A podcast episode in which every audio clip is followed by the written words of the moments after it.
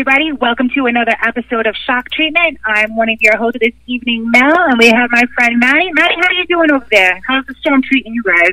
Eh, not too bad, not too bad. We got the wind blowing around a bit, some leaves and branches, you know, in in, in the backyard, but for the most part, all's well. You know, nothing too serious. How about you? Uh, I came in from work, have no power. There's trees down everywhere because of where I am. It's like every time there's a storm, we lose power. So I was not really surprised when I came in and didn't have any. But it still sucks when you know you have to do a show tonight. yeah.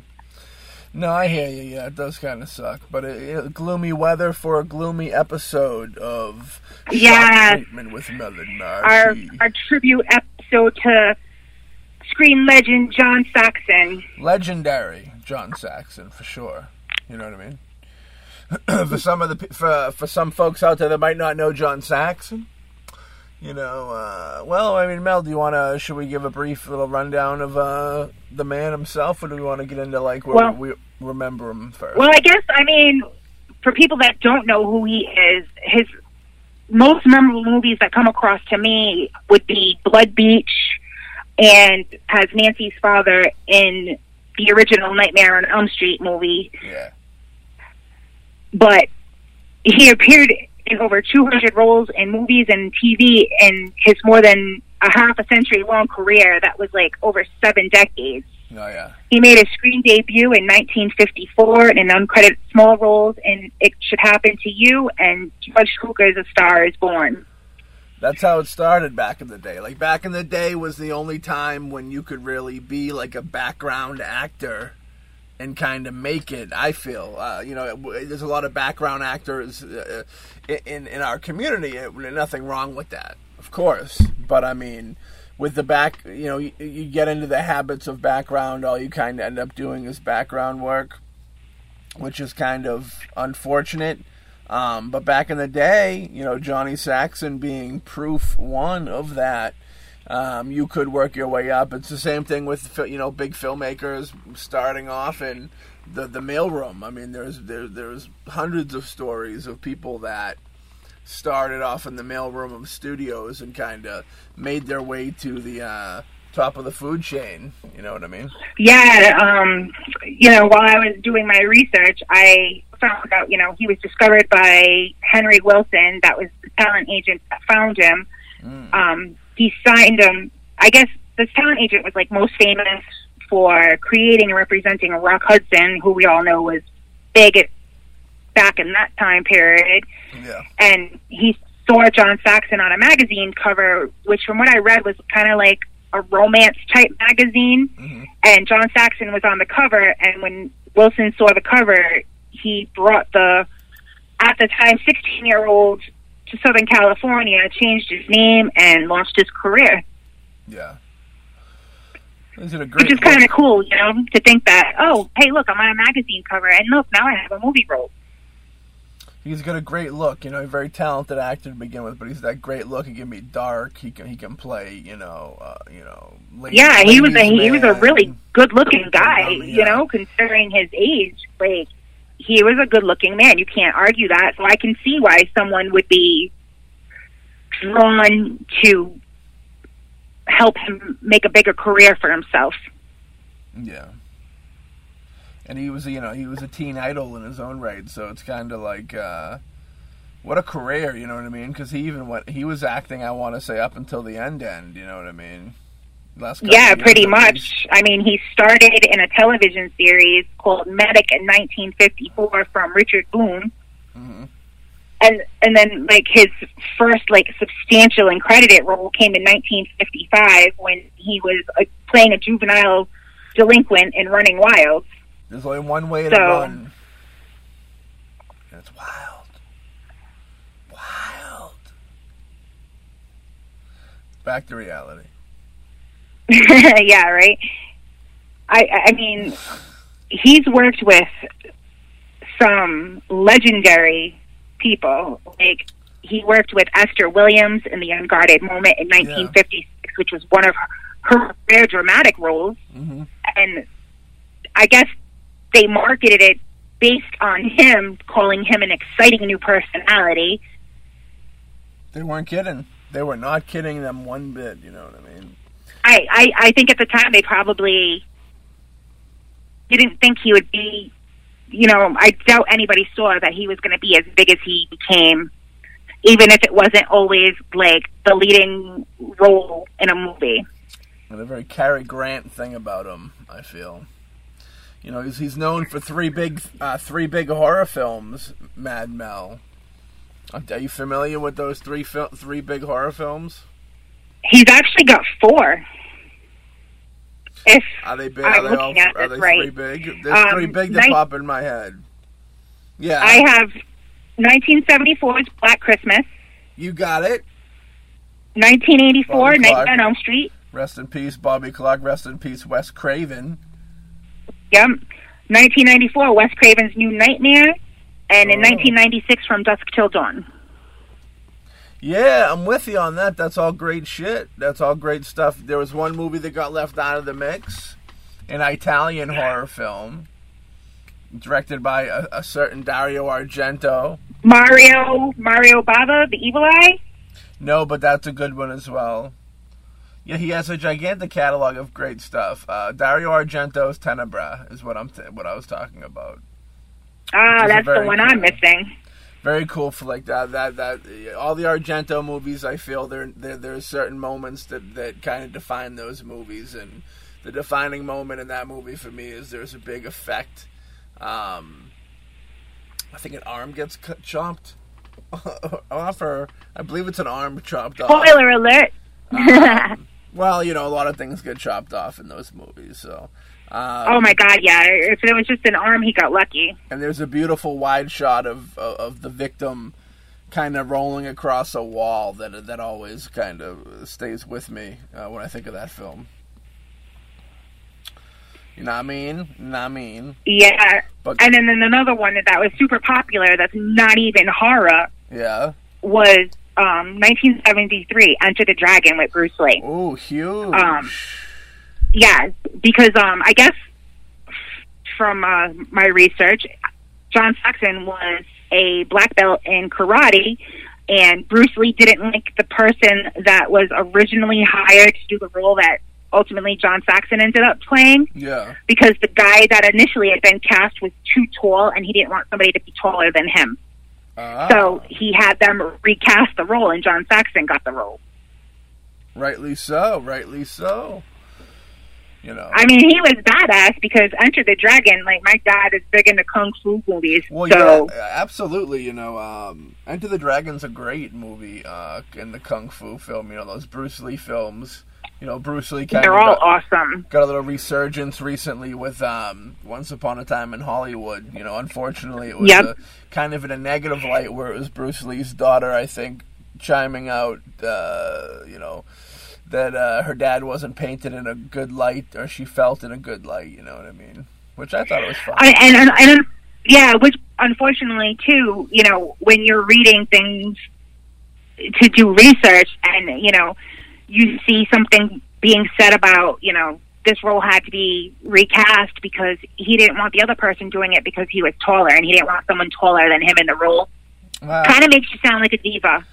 Well, absolutely, more than kinda. Uh, you hear that a lot. You know what I mean? You hear stuff like that a lot, which Yeah. is funny. You know, Like there, there probably should have been a lot of Snickers on set to get through it. yeah. Legendary role in Captain Pearson in uh, Blood Beach, like you brought up earlier in the show. You know that was very big for him. That was good times. Now believe. And then, like in 1958, he established himself as a supporting player in Ayla Pictures when he was in Blake Edwards' comedy "This Happy Feeling" with Debbie Reynolds. And then, you know, in 1958, I, I'm going to slaughter this name, Vincent Minnelli. yeah. The reluctant, he was in the Reluctant Debutante with Rex Harrison and Sandra Dee. And you know, back in the 50s, there isn't anybody that wouldn't know who Rex Harrison or Sandra Dee are. So, you know, I'm pretty sure that his name got out there by appearing in the film with them as well. One movie I'd like people to check out that they probably haven't seen um, where the, the, you know the late great John Saxon plays Phil Adamson is a 1979 film by David Cronenberg called Fast Company. Now this isn't quite a horror film. Um, it's actually a movie about racing, uh, race cars, and you know, uh, don't turn off the the show just yet. But it doesn't sound like something that you, you, you might get into, but that's how I felt about it, and I bought it because I think I found it used cheap. Somebody else must have bought it and not not appreciated it. Um, I thought it was really, really, really good. Uh, it's probably right up there with probably one of my in my top three, top five favorite Cronenberg films. Um, definitely like nothing else he's done. It doesn't have that weirdness that his films are known for. You know what I mean? But um, yeah, yeah. John's in that, and that and Fast Company is a is a great watch. I think Blue Underground put it out. Uh, I don't know if it ever got a Blu-ray release. I know it has a DVD release. So yeah, I'm not. Yeah, it's not one I'm familiar with. So you know, there's always there's always movies when you, we talk about somebody during a tribute show where we've seen some of them, and then there's others that we've never even watched. Because even going through all his movies, mm-hmm. I was like, you know, I'm reading through it, and I love movies that are like period pieces. Yeah. And because he was fluent in Italian, he made his first picture in Italy in Agostino in 1962, and then the other one I had brought up earlier, uh, Mario Bava's The Evil Eye in mm-hmm. 1963. Because he was fluent in Italian, so he was like, "Oh, let me bring you know this skill into it, and you know just brought in you know my roles because who's not going to hire somebody that can speak another language to appear in their films? You know, Spanish people are doing it more and more these days where, you know, they start in Spanish films and then they cross over to American films. So what's the problem with starting in American films and then crossing over to Italian films or French films or, you know, what have you? Yeah, I think American films kind of looked at it in a higher light, I think, to a degree, just because it's Hollywood, you know what I mean? Legitimate Hollywood, Hollywood, you know, and I think other yeah other places strive for that, you know what I mean, a little bit. Um, but um, yeah, I, I uh, I'm with you. I'm with you on that. I think I just lost track of where I was going. I think I just lost my mind a little bit, but it's all right. What was I saying? Um, about the Hollywood films and crossing over from like one language to another. What What'd you say before that, though? What was the element? That brought me there? Oh, you know, like how now everybody does that. You know, like Spanish oh, actors oh, yeah. or actresses, they'll start with the Spanish films and then they'll gain their popularity doing the Spanish films and then cross over to American films. And then you were yeah. starting to talk about how, you know, American films are appreciated more due to the fact that you know it's Hollywood. Yeah, because it's the creme de la creme. They all kind of, I think, from all, all, every country, they all kind of I think the, the overall end game where they'd like to be is Hollywood. You look at like a Jackie Chan type situation. You know what I mean? Worked his way all the way here. You know what I mean? Big deal, big deal over yep. there became a big deal over here. Big deal worldwide. You know, it's almost like if you can make it in America, you can make it anywhere. It's like that saying. You know what I mean? Um, yep, and a lot of and you and you see a lot of that. So obviously, if he is able to be an actor for the period of time he was, he was doing something right. You don't stay in the business for that long a period of time if you're not good at what you do. No, I agree. You know, in 1987, John Saxon reprised his role as uh, in, in, a certain film. In a certain film, do you know what film that would be? Reprised his role. He reprised his role um, Nightmare on Elm Street Part Three. You got it, baby. You got it. Nice. You know what I mean? And another little trick, uh, well, not trick, but trivia question. He started four films that featured the word blood. Do you know what they are? Um, blood Salvage, Blood Beach, Blood. You're kind of close with the bubba I got those first two. I got those. Uh, Hmm. Blood Beast from Outer Space in 1965 in 1966, Queen of Blood, 1980, Blood Beach, and 1990, Blood Salvage. I had Blood Beach and Blood Salvage. You got to give me that. Yes, you did, and you had blood, but you just didn't have the outer space part. well, that was that was for a different language from when I'm in uh, I'm in different countries acting. You know what I mean? Yeah, that's that's that's the Pig Latin that we learned how to speak in second grade, coming out to help us. Yeah, yeah. Uh, John Saxon has been a part of a lot of you know low budget um, horror films that some people might look at and say, you know, this isn't the best horror film. You know what I mean? Um, with saying that, I it's might... not the best, but but he was willing to put his name with the film, so there must have been something that drew him into it. Because otherwise, even if it was a crappy movie, why else would he do it? Now he also he he had he directed one film in his whole career, and I own this film. I own this film on uh, on a DVD. I forget who put it out, but the cover is uh, you know gloriously memorable. Um, the movie's called Zombie Death House. Uh, I believe it's just called Death House in some places, and it is. It's about a, like a haunted prison type deal. So I, it makes me wonder if your boy's movie Death House was like a reboot of the John Saxon film.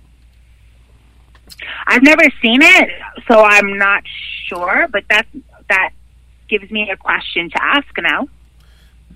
You've never seen to look further house, right? into it. I've seen this one, but I haven't seen the newer one. And you've seen the newer one, but you haven't seen this one, right? Yeah, okay. exactly.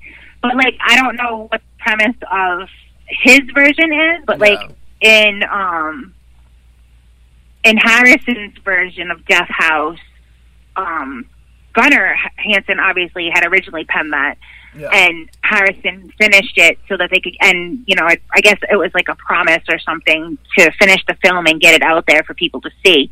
So that was like his whole goal with it. But like the whole story um, for his version of, or and Gunnar's version of Death House was um, trying to escape a prison and avoiding the five evils who lived in the basement of the prison. Yeah. Um, and the way the design of the prison looks kind of reminded me of the Hive in Resident Evil. Yeah. The way it was structured and the way they had to get in and out of this building. Mm-hmm. So, you know, there's a few movies that it reminded me of that I have seen, but now that you bring up this film, it makes me want to see it and see if there's any relations between the two. Well, if I remember correctly, this this zombie death house was about like a scientist or somebody did like it was doing experiments on inmates and uh, trying to turn them into like uh, uh, like like war machine zombies of uh, of some type, almost like uh, almost like in the Beastmaster type thing. Don Coscarelli's the Beastmaster with Marc Singer. Yeah, and um, like, and that's the other thing too. In this version of Death House, um, they were doing experiments on people, but it was to eradicate evil. They were yeah. trying to, yeah, take that evil portion of people out of their brains and just make everybody like, I guess, robots, but not for a means of like a weapon. Yeah, so it's probably loosely based on it, you know. Beastmaster classic film. They put the booger in your ear and you're fucked, man. Right? you know, we got Don on the show. We got Don on the show through the panels, but we got to get him on the show to talk about his whole career. I'm reading the book as we speak, his book. So as soon as I'm done with that, we'll get him on. That'll be cool. Yeah, and I, I wouldn't mind reading that too, just so I can. uh Ooh. I, I like to read. It's just finding the time to do it. that's, well, no, we got nothing but time now. You know, I got to pick up Mick's book. I, I'm looking forward to reading that. You know what I mean? Yep. Uh, but yeah, you know, his career continued on. He was in The Arrival in 1991. He was, so he's still going pretty strong. The Arrival with, you know, Charlie Sheen, future AIDS patient. Um, the, the, the the scene that I remember the most from Arrival is I want to say there was a scene of an him chasing an alien and like it jumping off of a building or up onto a building and um, like the the legs bending the wrong way. And I remember at that age seeing that being like, oh shit. So but you know that hurt. It always whenever I do it, it hurts me. So it should hurt him. You know, he was he was a, he was in an episode of Monsters. Do you recall Monsters? Did you ever watch that? I remember it, but I don't. Rem- I remember the name. I don't know if I ever actually watched it. It's on, I think, Amazon Prime right now for anybody who has it. I have the DVD of it because I remember uh, a couple years ago they put it out on DVD, which was nice. Um, but I, I watched. Well, once power is power is restored, I might I'll, I might have to you know get on Prime and check it out because I'm always like I love to watch things I've never seen before because you know you there's only you can only watch the same movies over and over so many times before it's like, all right, I need something fresh. I need something more because you know. Yeah. It's like a I the more I watch movies now, I pick them apart, and like it's, every time you watch a new movie, you you know you watch something, you notice something different every time you watch it. So to watch something fresh and see it for the first time makes a big difference when it's you know from somebody that you grew up watching in movies anyway. Yeah. And I'm a sucker for like those those television horror story things, because uh, that Monsters was kind of like a little more PG version of like Tales from the Crypt. You know what I mean? And you know I love that Yeah. Outer Limits, Twilight Zone, Tales from the Crypt, Monsters. I even dug the Goosebumps uh, show. Um, Freddy's Nightmares. These Nightmares. Are you afraid of the dark? I dug the fuck out of. Um, you know, just I, I, I, you know, I'm a sucker for that type of deal. You know what I mean? I, I always find uh, an, an entertainment in the old horror stories. You know. So, but yeah, this dude. Yeah, Yeah, the older horror stuff is always it's a lot better than the newer horror. Like I wonder what his reaction was. You know, it, it'd be nice to be able to sit and pick his brain about you know yeah, have a career that that extensive. You know, to find out how it was to adapt with the times and the way that the films were done and you know the whole process yeah. I mean, it would have been. he went from you know he started acting in the 50s and was still doing it up until he passed you know he saw a lot he saw a lot of changes you know so it'd be interesting to know how he felt when those changes all came about I would love, you know, from, like- yeah. I would love to have interviewed him. That would have been it. Would have been great to have had him on the show because we could have, yeah, sat down with him. Um, for so long, it probably would have been bad for his health. You know what I mean? And Yeah. talk about everything, his career, the Hollywood around him. You know, I'm sure he had stories for days. Uh, oh my god that would have been an interesting book to read I wonder if he had a book. He could have. You know. most people do but i don't remember seeing anything in in my uh researching but you know i could have overlooked it very easily because it was just so much information on everything he's done and it was like great Yeah, if you're if you're listening to this and you are uh, an iconic horror person in any way, um, and you don't want to write a book, I think you should record. You should record talking to a recorder because the things that you live through and all those cool situations and stories are, uh, that happen making these films that we love is uh, you know horror history. You know, and once these people are gone. It's uh, you know the, That's sto- it. the stories are leaving with them. That's what's so cool about doing like the podcast is that like we can take an hour and a half with somebody to like catch some time, catch some stories and all that, and that, it's up forever. I mean, it's it's up now, and um, you know, you, get, you, you know, it's beautiful. It's beautiful. Cra, cra, very nice. So you know, exactly which is awesome you know, nine, in the mid, he was he was still banging out like Hollywood films in the mid '90s with Beverly Hills Cop three and Wes Craven's New Nightmare, like you brought up earlier. So like, you know, and from Dusk Till Dawn a couple years later in 1996. So it's like he was still being shown respect. You know, of course, and from from Dusk Till Dawn, you're gonna catch a lot of respect in that crowd, anyways. You know, you got Rodriguez and Tarantino, which are big. You know, don't mind showing that they're fanboys. You know what I mean? yeah harvey you got harvey keitel danny trejo tom savini had a role in that um julia juliette lewis Like Yeah. that Salma Hayek, like that was just like a beyond phenomenal cast of people. Yeah, it was great. So that had to be know? like a dope set to be on. Oh, I would love to have been on that set. And it was like the cool. It's the cool, the cool like those movies. I remember being All the cool kids. Yeah, well, that's what it kind of was like of Hollywood. I felt at that time. You know what I mean? It was like watching the cool kids get together and do their thing. And um, like I remember, it was, uh, it was when they were doing The their, horror brat pack.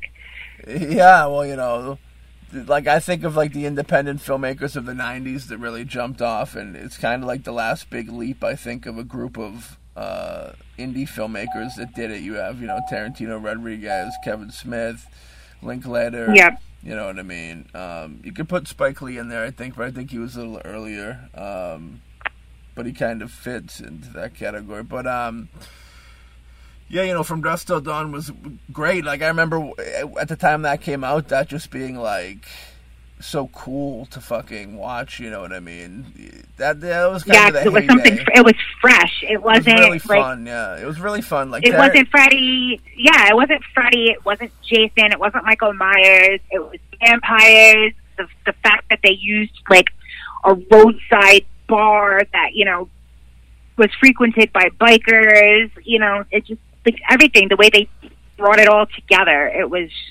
like you said at the time. That was like the tip of the iceberg. Yeah, you know what I mean. I mean, uh, they're keeping it fun too. I mean, much like John Saxon, you know, uh, people that might not get full credit that they deserve because their movies aren't dramatic films or whatever, you got to look back and appreciate the fun that they brought to an audience. Because I can remember watching, you know, that era of Rodriguez's films and Tarantino's films. Like it was a real situation. It was a real thing. You know what I mean? Like going to the theater to see them was like the thing to do. It was just cool. That was you know it was, it was really starting to. It was, we were at that perfect age where you know you were starting to be able to go to the theater more on your own and go see what you want to see. And it was like the time when they were like kind of really breaking out, and uh, it was really a fun time. You know what I mean for film. You know what I mean, and, and much Yep. much Yeah. is to say the same about John Saxon and his gigantic body of work. You know what I mean. I hope, but I'm hopefully I've been seeing him get respect now that he's passed, which unfortunately that's kind of what it takes in certain situations. Yeah, I mean it's always posthumous, and like that kind of sucks in in some respects because he should have gotten the credit Yeah, he at the time. Yeah. But it's better late than never, you know. Some people never get it, which is really unfortunate. But what can Yes, you, very know? true. From Dusk Till Dawn, baby. Yeah, that's such a cool flick. And George Clooney at his ultimate, you know what I mean? Yeah, I know. I kind of I forgot to mention him when I like started going through all the list, and then I'm like, oh, I forgot about Clooney. Like, it's like, how do you forget Clooney? I was like a, I was like a little preteen, like early teen fat kid who wanted to get like that fucking tattoo, like that neck into shoulder tattoo he had, rocking that thing like a king. That was oh uh, hell yeah, he made that. He he made that tattoo. Dude, that like you would have tattoo- thought that was like really his. was the shit. That tattoo was the bomb. Great, I uh, from Dusk Till Dawn. Great, uh, great flick. Great soundtrack too. I got the soundtrack as well.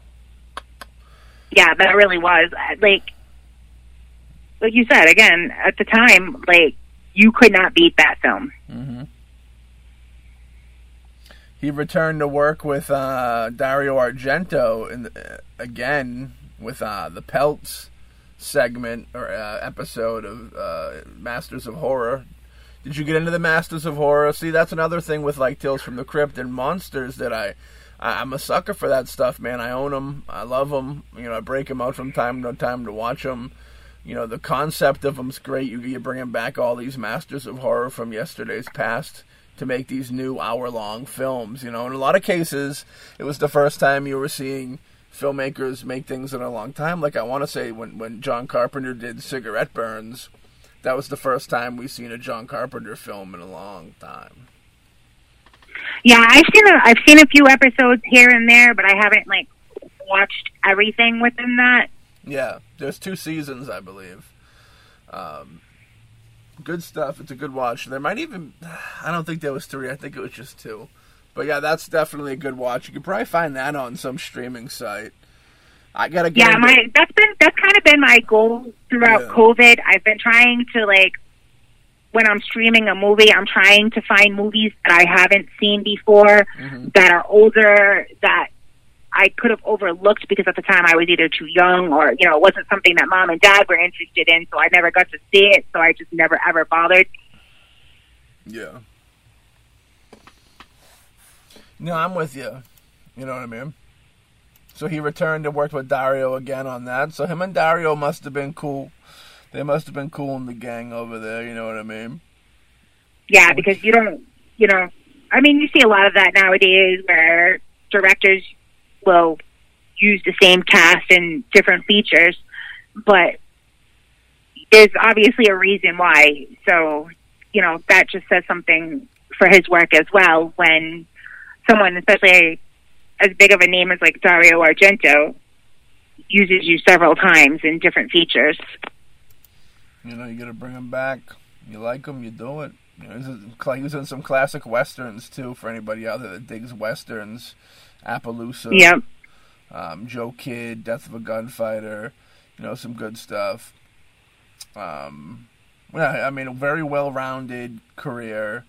You know, great body of work. You know, a body of work. He left behind a body of work that I think people should, you know, thrive have. everybody. It, it credit he all his work. There, you, there's something for everybody. It doesn't matter what age you are. You will find something that he is in that you will like, hmm which is also, you know, not something that's you know quite common because so many people get stereotyped now. So, you know, you play a bad guy in one movie, you're going to be a bad guy in every movie thereafter. So you know he you could see him you know in a western or see him in, in an Italian piece or a horror movie or a TV show. No matter what, there was something that was gonna grab your attention.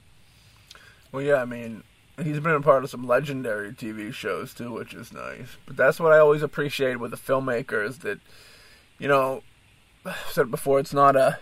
If, if you only do the same genre, that's fine. But I kind of take a little more uh, appreciation to filmmakers to kind of jump around and do different genres.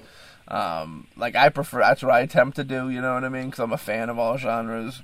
And um, the same thing for an actor. You know what I mean? Jumping around, acting in different. Yeah, different it, it just makes it better for your. It just makes it better for your work because it shows everybody that that you have variety and that you know you can put out a project from every aspect and get someone in every genre to enjoy your films or in you know if or your TV show or what have you.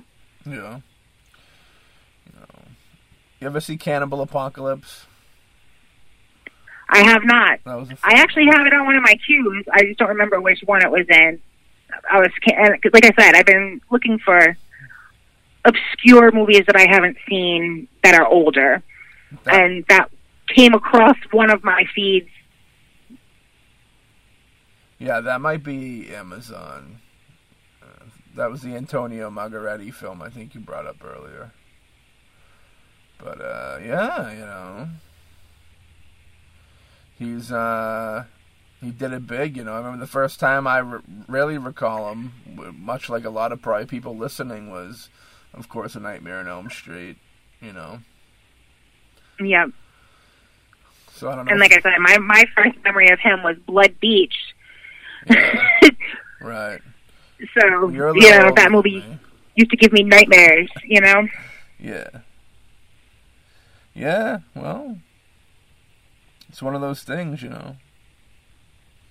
Um, if I was at a blood beach, I would I would have nightmares as well. You know, it's a horrifying thing. It's a horrifying thing. Oh, it's funny too because like I remember when they revamped Blood Beach, and I'm Yeah. like, oh my god, the version with John Saxon is so much better. Yeah, You know, because they they when they did it, they they cornballed it too much. So you know, I laughed more than I was scared. that is true. Yeah, I put a little little extra corn in the recipe, a little more than needs to be there. Yeah, I mean, I get it. You want to add a little bit of comedy to a horror movie just to lighten the mood, but don't go overboard with it. You know, kind of leave the tones somewhat similar to the original without, you know, killing the movie. You can't call it a reboot or if it's completely different from the original. Yeah. True. Have you ever seen the Psycho reboot? The show, the the movie that was uh, like shot for shot. Vince Vince Vaughn. Vince Vaughn, yeah, and uh, Gus. Van Yeah, Sant. not a fan. Gus Van Sant, who's very uh, hit or miss himself as a filmmaker. Um, yeah, that was like just it was so lazy. I felt it was very lazy filmmaking. He goes, his excuse was, "Well, Psycho's so classic and great as is. Why change anything?" And for anybody that doesn't know what we're talking about. Gus Van Sant, very artistic, uh, like indie director, did a reboot of uh, Psycho, late '90s, early 2000s, I think it was, and he it was a shot for shot, exactly the same. I think that might have been it might have been color instead of black and white, but it, like all the Yeah. camera work and everything was the exact same. Um, and his excuse was it's so perfect. Why do I change anything? Which I just felt was kind of lazy.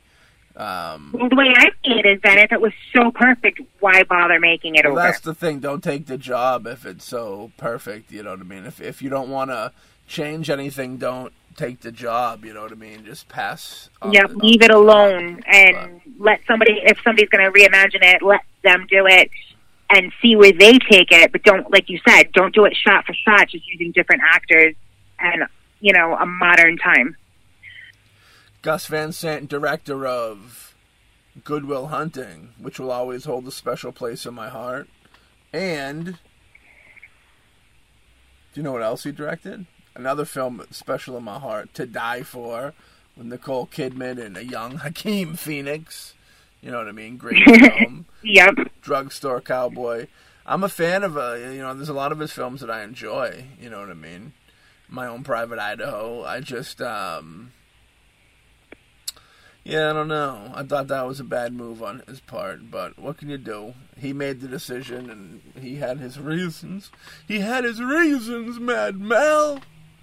So Yeah, uh, I know. They, as bad as they may have been.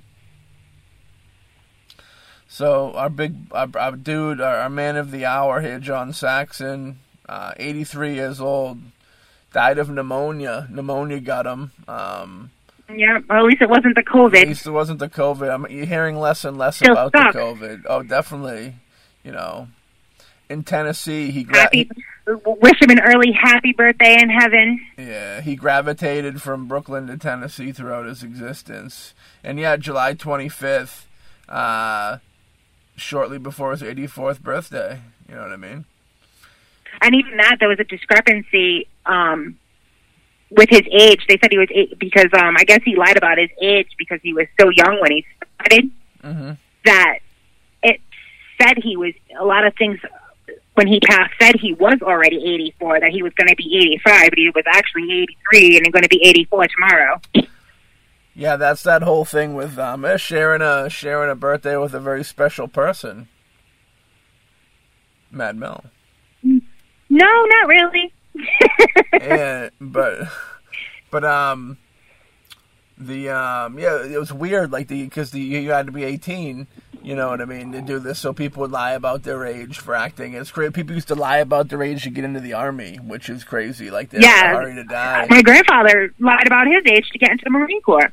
what so, pride? you know, look at the flip side of the country and that. You had such pride that the youth was ru- running away and doing anything they could to give their life uh, for the country and die for their country. And then right now it's like and now they eat Tide Pods. taking shits on the flag, you know what I mean, in the middle of the street. Yeah, just It's- just completely disrespectful. It's a weird, yeah, it's such a weird, it's a weird time and a flip, a flip and a flam to the fling flang, you know. Um, Yeah, I'm kind of I'm kind of scared to see what you know these pro- kids bring to this world. it'll probably sway back in the other direction eventually. I think it's a weird. It goes, things go extreme, then they go not so extreme, and it, it kind of teeters back and forth. Um, and as an extreme as it gets now, it'll return to back, you know. and you just gotta be you gotta hold out for the normalcy moments of when it's in the middle when it's swaying back and forth that's all you can really Yeah. do that's all you can really do but uh, yeah the late great john saxon very sad uh, to see him pass on you know Yeah, definitely. He was uh like you like you say, he was a very he was a great talent and you know, when you've got fifty years worth of experience over seven decades, like how many actors and actresses can say that nowadays? Well, it's true. I mean, uh, you know, actress, you know, an actress that's going to be gigantic. Realistically, if you, I'm trying to think of an actor. Kevin Hart's the only actor I can think of that, in the last five years, kind of has popped up, became a name, and hasn't disappeared. Like a lot of even like like an Amy Schumer or something like that that's kind of popped up. A, a Russell Brand. Uh, let me try and think of some. There really isn't even any. Yeah, they had they it's like it's like they had their fifteen minutes and then that's it. They're all done for now. You hear nothing from any of them anymore.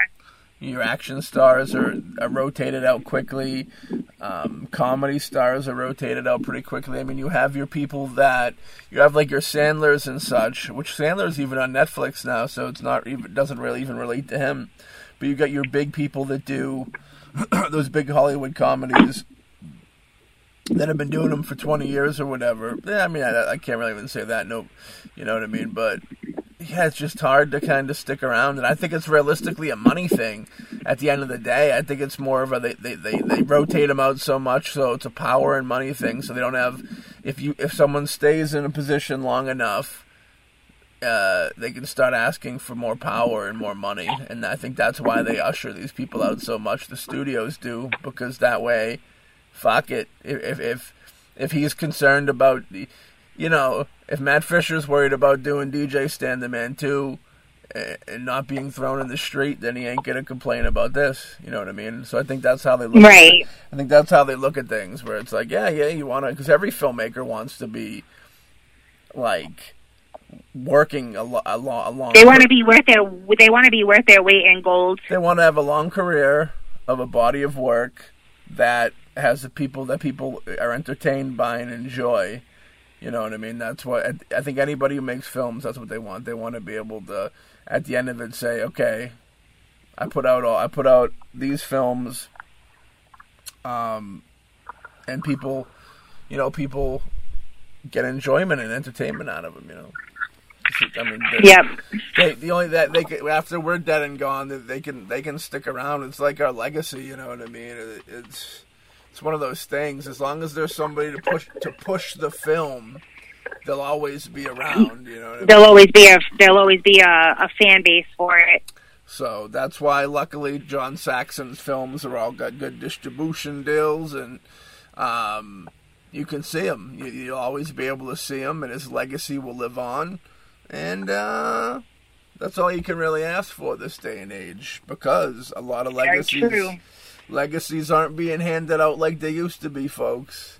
So get them. Nope, sure not. You're lucky if you get your 15 minutes. They they switched it to three minutes now. They lowered it right. Seriously. three minutes, and you have to. And then buy- when you see you when you see the movies, you understand why they only get three minutes. You get three minutes and you have to buy two expensive drinks while waiting in line. That's how it goes nowadays. but what can you do, you know? You want to play the game, you Exactly. gotta play the game. But yeah, so Yep, you got to take the good with the bad. is there uh, anything else you wanna you wanna say about good old John? I, you know, it's it's sad, you know, because God only knows where, you know, what his next role would have been, or where, you know, his career would have taken him. But I guess it's better than the alternative of, you know, being sick re- constantly. Yeah. Yeah. Kind of, kind of sucks because we've lost a lot of great icons. Well, I wonder if he was a smoker. I wonder if that's what got him with the pneumonia. Yeah, it doesn't necessarily even have to be a smoker; just being around one. Ooh, murder. Someone murdered him. Secondhand, yeah, secondhand smoke is worse than dealing with, you know, um, actually smoking the cigarette. So, you know, you never know. Breathing in secondhand smoke. That was for the Juggalo Yep. fan base out there. We got for the Juggalos that listen to our show. Uh oh, the tornado just picked you up. Are you still there? Uh, yeah, I just cracked the window in my car. It's getting a little hot in here. Say, so there's a lot more noise now. I thought the tornado took you out the window. Yeah, no, I had to open the car. I couldn't breathe anymore. Breathing in secondhand smoke. Yeah, we needed some fresh air. I dig it. So, you know, uh, there'll be no more John Saxon and Nightmare on Elm Street films. Um, won't be seeing him really anywhere. You know, hopefully the Academy Awards will remember him in the memoriam. I think they might remember him. It's kind of crazy every now and then you'll see him miss somebody that they really shouldn't have missed. They shouldn't miss anybody. Like when Sid, Sid, like when Sid passed away, they forgot about Sid. horrifying. Like Sid's a dude that is very much like John Saxon. I feel, or like a Robin Forrester. Yeah, he had a wide array. like a Robin Forrester type. That like even they did mention Forrester, but like yeah, they're they're of the caliber that they've they've had decades of uh, gigantic bodies of work. You know, um, big list of films in their on their bodies of work that'll be remembered in fifty years. You know, like movies that matter type shit to go to say something terrible. Movies that matter. Um, Yeah. like bigger. You know what Yeah, I mean? there's Like, not too many movies out there now that you know, or, or are mem- that memorable. yeah, I mean they're out there, but you really gotta find, gotta go look hunting them. You know. You literally have to dig them out, dig them. which you know some would say that's part of the fun, but that's a young man's game doing all that digging. I don't want to go digging and find it. I want to. Everybody send their the good horror movies to Shock Treatment with Mel and Maddie. Hit us up on Right, Facebook. gather gather our list and send it to our email at shocktreatment2018 at gmail.com and that way we can put together a list of our viewers' favorite movies. If you send your movie, we will watch and review. For shizzle. We get we get enough movies, we'll do a big review show where we just kind of roll through the movies. Yep, get them out there and that way people can already, you know, be looking forward to when they come out or view them if they already are out. Yeah. It's true. You know what I mean? But yeah, so uh I guess with that we'll uh we'll wrap it up because uh you know, our respect has been paid and uh, we just wanted to take a little bit and pay some tribute, respect, talk about the man, the myth, the legend, John Saxon. Um, very sad, you know, long life, long career, uh, 83, almost 84 large in the building. You know what I mean? So that's Yeah. a, that's a plus. But uh, yeah, with that, I guess I'll say adios. And, And uh, if anybody else is dealing with a storm right now in the East Coast. Be safe. Be safe out there, and uh, we'll catch. Yep. We'll catch y'all. Catch you all on the next episode of Shock Treatment with Mel and Marty.